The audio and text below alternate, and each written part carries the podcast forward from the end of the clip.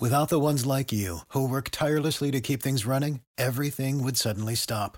Hospitals, factories, schools, and power plants, they all depend on you. No matter the weather, emergency, or time of day, you're the ones who get it done. At Grainger, we're here for you with professional grade industrial supplies. Count on real time product availability and fast delivery. Call clickgrainger.com or just stop by. Grainger for the ones who get it done.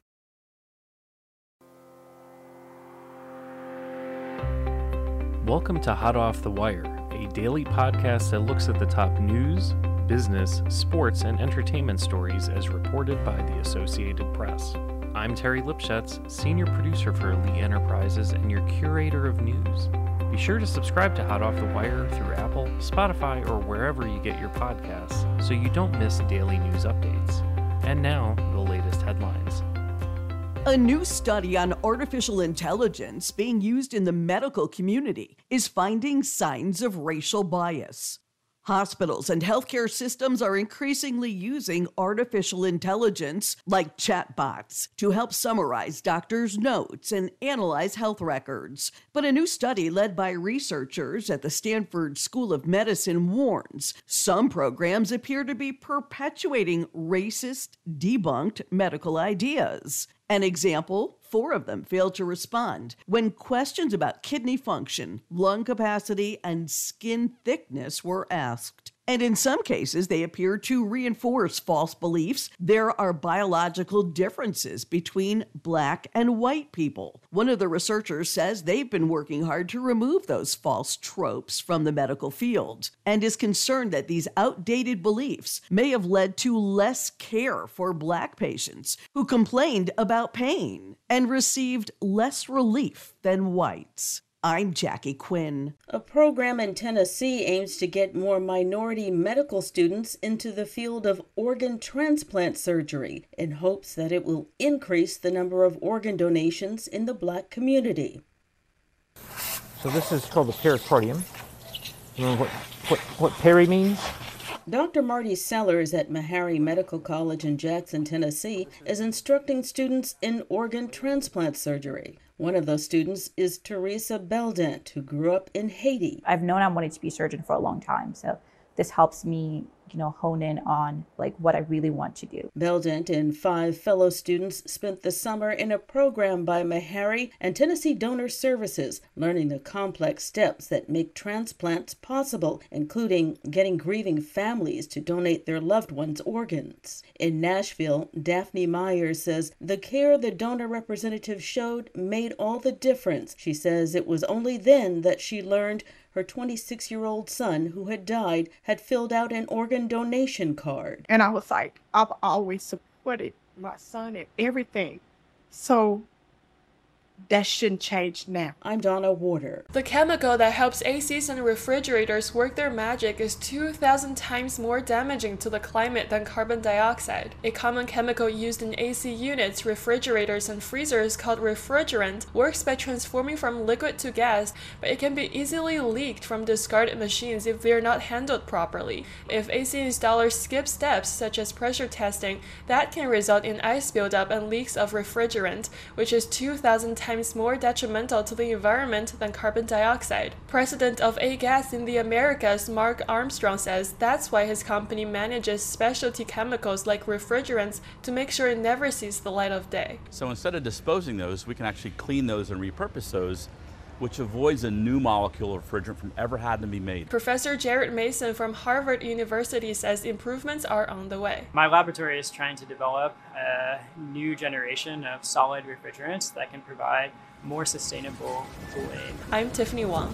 Curious about the weather? The Lee Weather Team hosts Across the Sky, a fast-paced weekly podcast that tackles hot topics and cold, plus what's trending in meteorology, science, and climate. Join Matt Holiner, Kirsten Lang, Joe Martucci, and Sean Sublett each week on Across the Sky through Apple, Spotify, or wherever you get your podcasts. A major pediatricians group is casting doubt on powdered mixes known as toddler milks. A new report from the American Academy of Pediatrics says the powdered drinks marketed for older babies and toddlers as toddler milks are unregulated, unnecessary, nutritionally incomplete, and often contain high amounts of added sugar and salt. The products are packaged similarly to infant formula, but are not subject to the same federal regulations with regular inspections. The report also found that manufacturers make unproven claims that the drinks boost kids' brains or immune systems. A formula industry trade group, the Infant Nutrition Council of America, says the drinks could fill nutritional gaps. Experts say toddlers older than age one should eat a balanced diet of solid foods and drink breast milk, fortified whole cow's milk, and water. The Academy petitioned the FDA to regulate toddler milks in 2020, but the agency is still reviewing the request. I'm Jennifer King. Bedbug hysteria has hit France, and especially its capital, as it prepares to host the Summer Olympics. The creepy crawlies that feast on your blood as you sleep have become a nightmare haunting France for weeks. Videos have appeared on social media of a bedbug crawling on a high speed train as worries around France heighten. Although it's not clear if there has been a rise in cases, business is booming for companies that eradicate the little brown insects.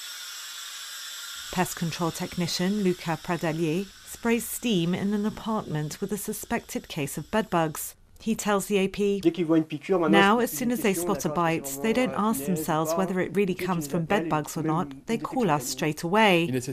At a news conference, French government spokesperson Olivier Véran said an interministerial meeting has been organized to tackle the concern. He also said the issue impacts France's health, economy, transport, and tourism. I'm Karen Chammas.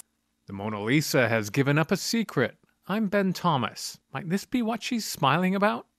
Leonardo da Vinci may have been in an experimental mood when he started painting the Mona Lisa. That's the suggestion from new research published in the Journal of the American Chemical Society. Scientists used X rays to examine the chemical structure of a tiny speck of the masterpiece.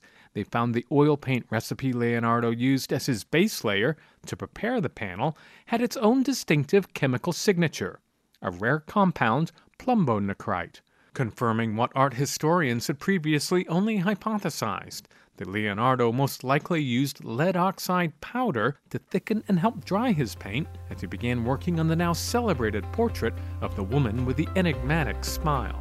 I'm Ben Thomas. I'm Terry Lipshetz, thanking you for listening. Audio provided by the Associated Press. Music is by Skillcell and provided through Pixabay. Be sure to subscribe to Hot Off the Wire on Apple, Spotify, or wherever you get your podcasts so you don't miss an episode.